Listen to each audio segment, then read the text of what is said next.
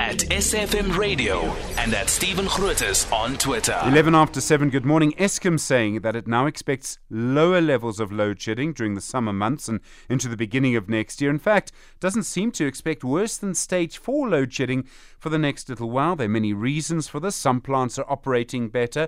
The Environmental Affairs Minister, Barbara Creecy, has also decided to allow three units at Kusile to run without what's called their flue gas desulfurization technology. In other words, these plants will be allowed to pollute more to produce electricity. There is research that shows this will lead to more people living in those areas dying at a younger age because of this pollution. The acting CEO of Eskom is Calib Cassim, and he's on the line for you now. Calib, good morning. Thanks so much for your time. Morning, Stephen, and to you, and to your listeners. My pleasure. Firstly, you're predicting lower stages of load shedding for the next few months. Why do you think it's going to be slightly easier? I think for uh, uh, Stephen, you know, coming through the winter in terms of our performance compared to the outlook, I think that's built up some confidence. And as you've highlighted in the introduction, uh, last year during the summer we didn't have these three units of Kusile that will be available to us. You know, uh, plus the unit five coming on by December. So 2,880 megawatts of Kusile, even if it's producing at 2,000 reduces your uh, load, load shedding by two stages. That's why we're confident of the stage four outlook. The three units at Kusile that come back, um, and there's a lot of numbers to all of this, and I'm not great at numbers, um, but they each have a capacity, I think, of around 800 megawatts. So that, if they all came back, would be 2,400 megawatts. But that's only if they run at full capacity. Do you expect them to run at full capacity, or would they be sort of running at half?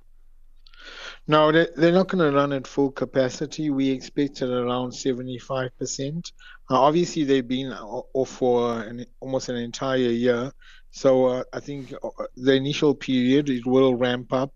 But we're confident if we look at uh, the, a sister station like Medupi and how it's performing, Stephen, at, uh, at a very high EF of 85%, there should be no reason why Kusile can't perform at that.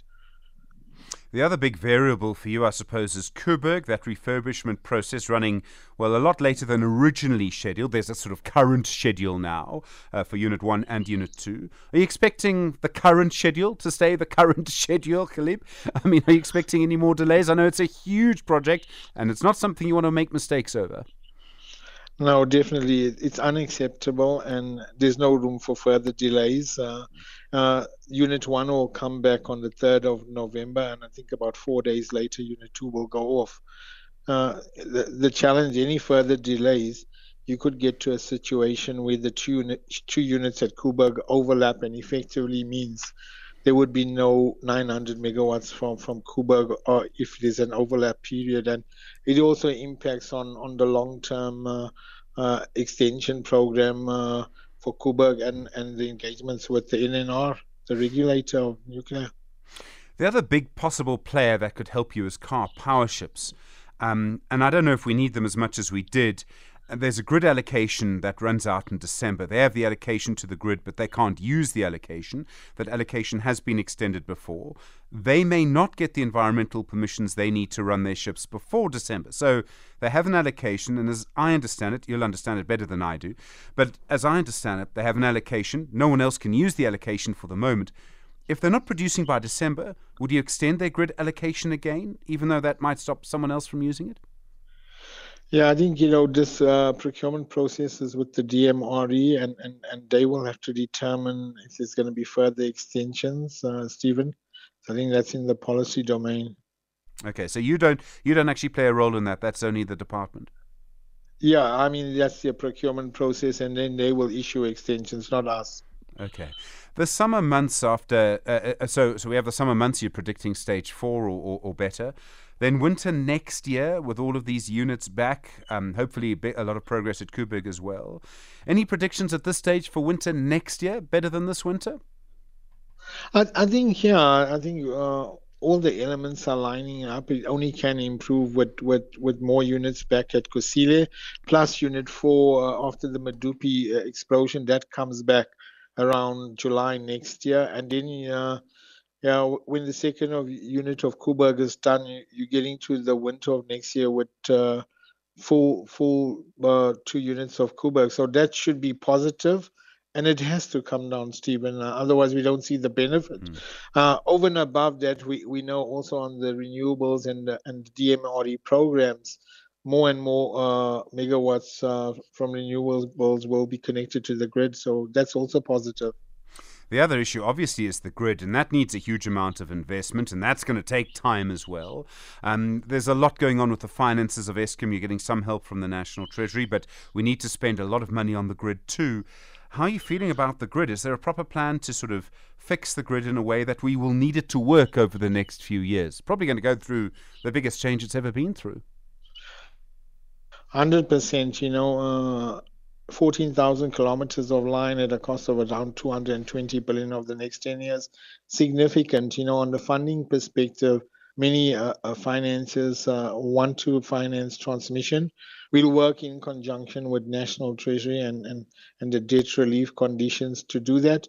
But uh, over and above the, the, the financing, Stephen, it's all about the ability and the value chain to execute and implement the significant growth in the grid. You know, we're going to have to increase our implementation and construction on transmission by about four or five times our historic average per annum. Sure. It's a huge amount of money. Is that money going to be coming? Is it going to be forthcoming from somewhere? No, uh, uh, so so in the next five years, with the debt relief, we built in the ramp up of our transmission grid. We need now to address the period post the debt relief and work in conjunction with National Treasury on how we're going to finance that uh, with Eskom and the support of government. Um, Kaliba, I've got to ask you a couple of questions about yourself, I'm afraid.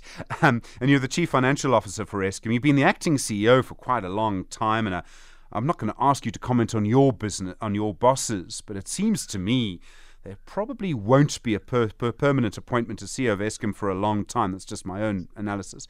Your contract as Chief Financial Officer ends in December. Are you prepared to stay on after that if you're asked?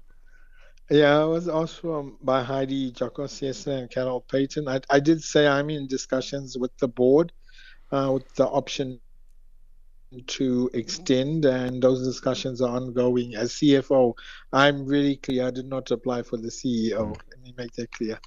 So, so you are prepared to stay on. And the reason I ask this, Calib, is people can be in acting positions for a very long time, as you might have noticed.